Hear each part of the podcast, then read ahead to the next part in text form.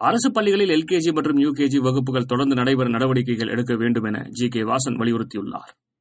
எண்ணும் எழுத்தும் திட்டத்தை ஜூன் பதிமூன்றாம் தேதி முதல் முதலமைச்சர் மு க ஸ்டாலின் தொடங்கி வைக்கிறார். தமிழகத்தில் இன்று ஐந்து மாவட்டங்களில் கனமழைக்கு வாய்ப்புள்ளதாக சென்னை வானிலை ஆய்வு மையம் தெரிவித்துள்ளது.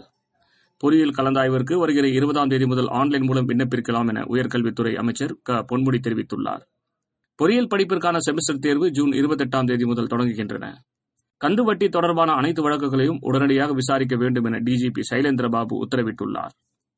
கேரள தங்க கடத்தல் வழக்கில் கேரள முதல்வர் பினராயி விஜயனுக்கு தொடர்பு இருப்பதாக ஜாமீனில் வெளிவந்திருக்கும் ஸ்வப்னா சுரேஷ் பரபரப்பு வாக்குமூலம் அளித்துள்ளார்.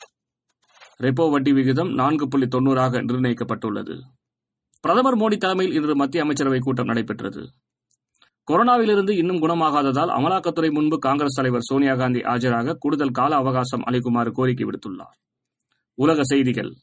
ரஷ்யா மற்றும் சிரியாவின் விமானப்படைகள் இணைந்து வான்வழி தாக்குதல் குறித்த கூட்டு பயிற்சியில் ஈடுபட்டன.